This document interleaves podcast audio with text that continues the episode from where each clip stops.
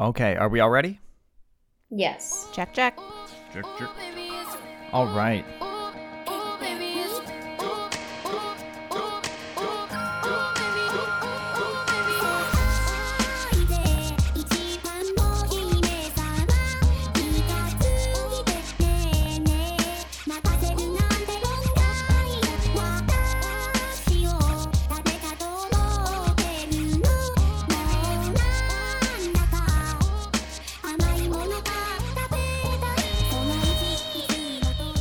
Hello, and you are listening to the Anime is Trash podcast, a show where we pick through the trash of the worst animes we could find, and we are your trash men. My name is David Shockley, Hey, I'm Abby Moss. And I'm Morgan Miller. and today we are continuing our episodes on the anime Fire Force. This is going to be episodes four through six that we have watched, and we are now going to uh, decimate, I think is a good way to say it. What do you guys think? That sounds about right, David. Yeah, pretty accurate. Abby, can you give us a synopsis of episode four? We'll start there. Episode 4 is called The Hero and the Princess.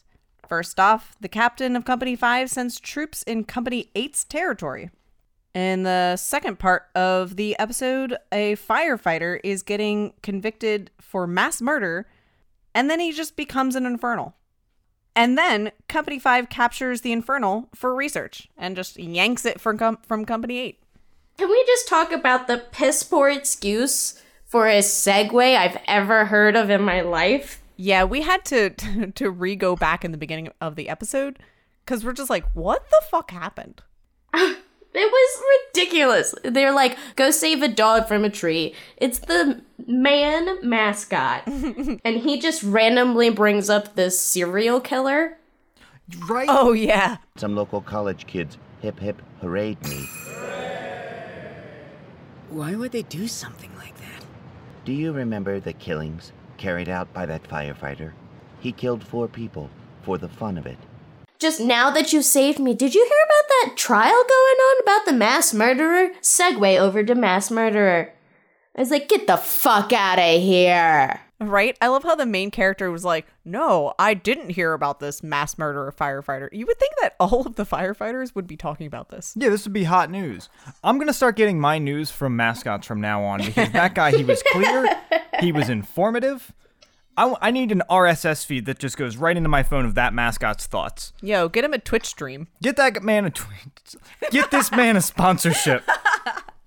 I also made note at the beginning of the episode that Shin is just still constantly always looking for internal answers in the external world. But look, I guess we won't dive into that.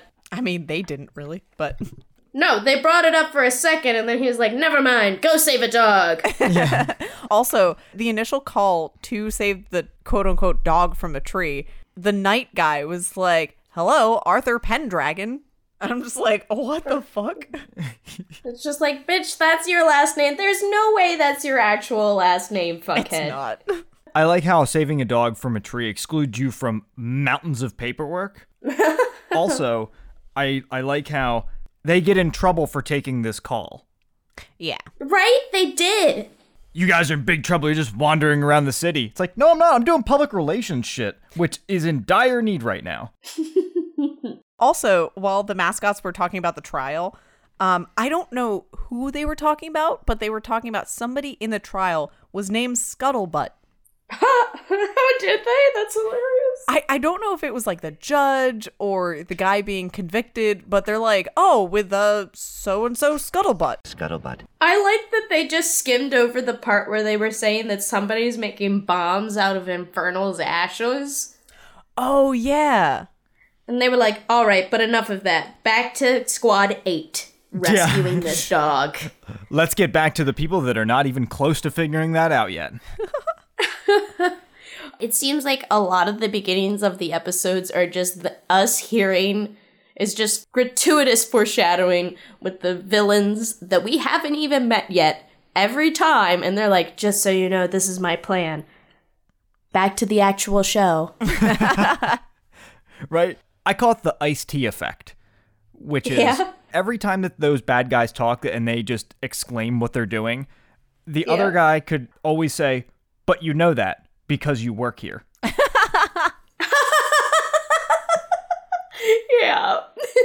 It's really funny.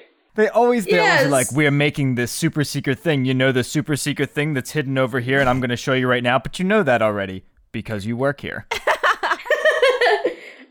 And also, Captain Five mentions that she's a demon several times. It's interesting to know that there are more demons in the world, quote unquote. oh, good point. Is it just me or are those inner demon powers just just a little cheesy? They're getting cheesy, but I did want to talk about her so much. Oh my The demon princess. Go on. I am the captain of Special Fire Force Company 5, known as Princess Hibana. First off, the Iron Throne from Game of Thrones is weak compared to the throne made of actual firefighters. Oh my god. No, right? and the ground of firefighters. It was very spicy. She's in high, I, I don't know, stiletto heels, just walking on people. Watching too much shit to be seeing this in the anime I'm watching. Yeah, the world between anime and hentai is blurring even more every day. I mean, that's how they're getting views, man. I can't wait to meet Captain Four. That's all I'm saying. I gotta know. One of them's gonna have tentacles, I'm convinced. Oh, Okay, hot take. So you think at least one captain's gonna have tentacles? For sure. All right. Or something real fucking wild like that, that kind of is in play with tentacles. Like plant shit, you know? People that can control plants. Earth tentacles. Or tentacles. I think there's gonna be a science guy with like, kind of like Doc Ock. Okay, so you think there's gonna be a Doctor Octopus character? Yeah, Yeah, that's gonna be a captain. yeah, yeah. I think so. That's fair. All right, I think that there is going to be. I think one of the captains is going to be a literal candle. She's Okay. gonna have like one hair, and it's gonna be the wick of the candle. The number one captain is going to be Lumiere. Be our guest. I'm just saying, I bet he's vanilla scented. okay. Nah, it's gonna be spice, Ooh, a spicy one? Like, ooh, um, like pumpkin spice. Can we talk about the trial? The trial of Scuttlebutt? I would like to welcome everyone uh, to the trial of the century. yes, please tell me more about the scuttlebutt trials. A man getting away with murder and then immediately murdering again while still in the courtroom is the definition of white privilege. Oh my god. Yes! Okay, okay. I'm glad that somebody else was thinking something along those lines. That's Just- very funny to me. So the the prisoner turns into an infernal. Everybody runs away. Yes. he then goes and captures the judge and asks the judge why he has the right to judge people. I don't know, many years of schooling and experience that obviously didn't do any good because he ruled wrong as fuck. He's a perfect judge. Although I've got to say, they proved him not guilty because he's insane, and this kind of just proves that he's insane. So the I judge guess might you're right, actually Abby. be right. The infernal after the trial and like kind of like when things start to get going, the infernal has such shallow reasoning he couldn't even drown in it.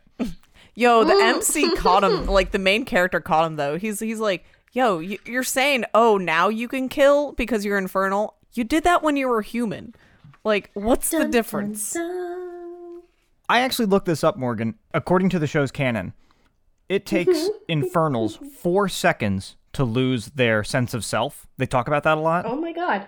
which is i think a, a great parallel to the fact that it took this anime four episodes to lose its sense of self Oh, there it is. and now we're just amping up on how cool the infernals are gonna look. Because I'll be honest, this infernal was kind of badass looking. he was For those who haven't seen it, I, I- let me try to describe this dude's head. So they kind of cut off half of his face, but left a little bit of the middle where, like, the nose, like the forehead to nose, but it was like straight up and down with that part. And then it was just flames coming off from a half of his head. it kind of looked like it was a torch. Like, you know where uh, the flame's gonna go? Yeah, His head looked like the top of the torch. yes agreed. I want to circle back to the the dominatrix lady. Please the, do. Uh, Oh, fifth we're gonna do captain. that a lot. First of all, she's really hot. But second of all, Fair enough. when we open up on her scene, we we see her and then they flash to these this clock that has these tubes. They're called uh Nixie tube clocks. Really? Ooh, that is an adorable Yes. name. Yes. Uh, they were created in the 1950s and they're also used on older multimeters and, and voltage meters to display numbers. Oh. Oh, really? Yes. Huh. They stopped using them because they are fragile and are prone to stuttering. Oh yeah, I, I do remember that clock. It was it kind of looked like it had like light bulbs or something like that as uh, yeah, yeah, yeah, yeah. Oh, that one. I thought those were, it was almost like little tube amps. It's nearly exactly what they are. They're like vacuum tubes. Oh. Huh, that's what that was. They were made by the Heydu Brothers Laboratories. Hey dude. Hey.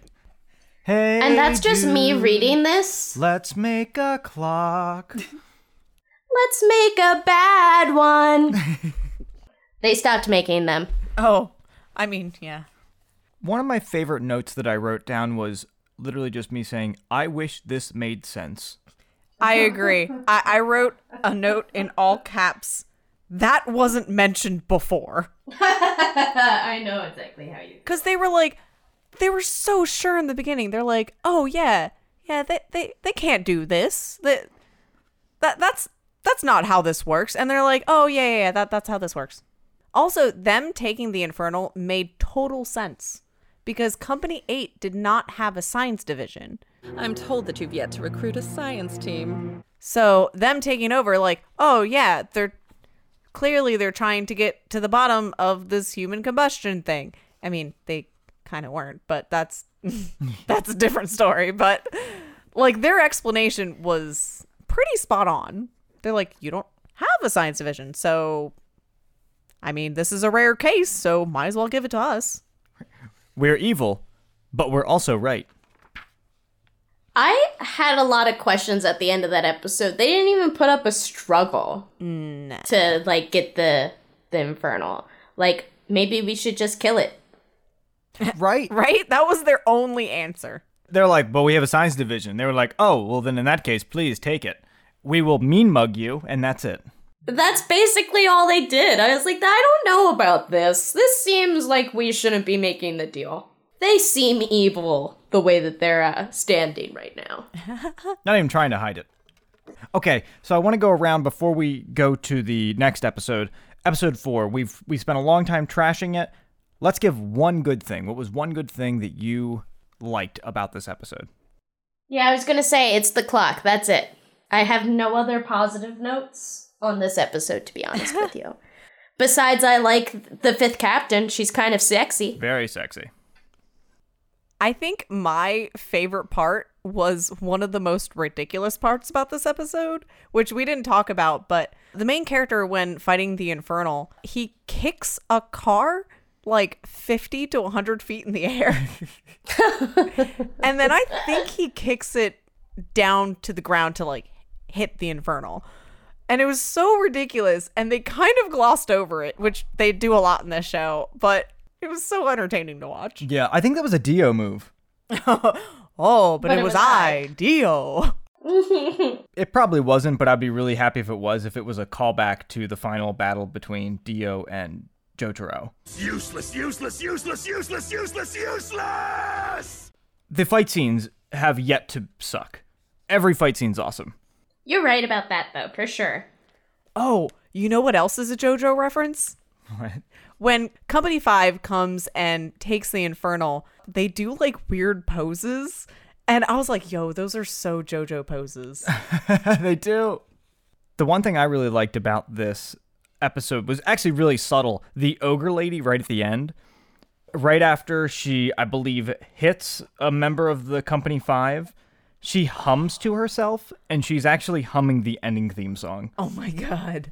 And I, I really appreciated that. That's fair. Yo, she also gets away with that punch too. All right, do we have any other things to say about episode four? Or do you guys want to get on to episode five? I'm, I'm ready excited for for episode, episode five. five. Yeah. I got lots of things to say. Okay. You're listening to the Geekscape Network.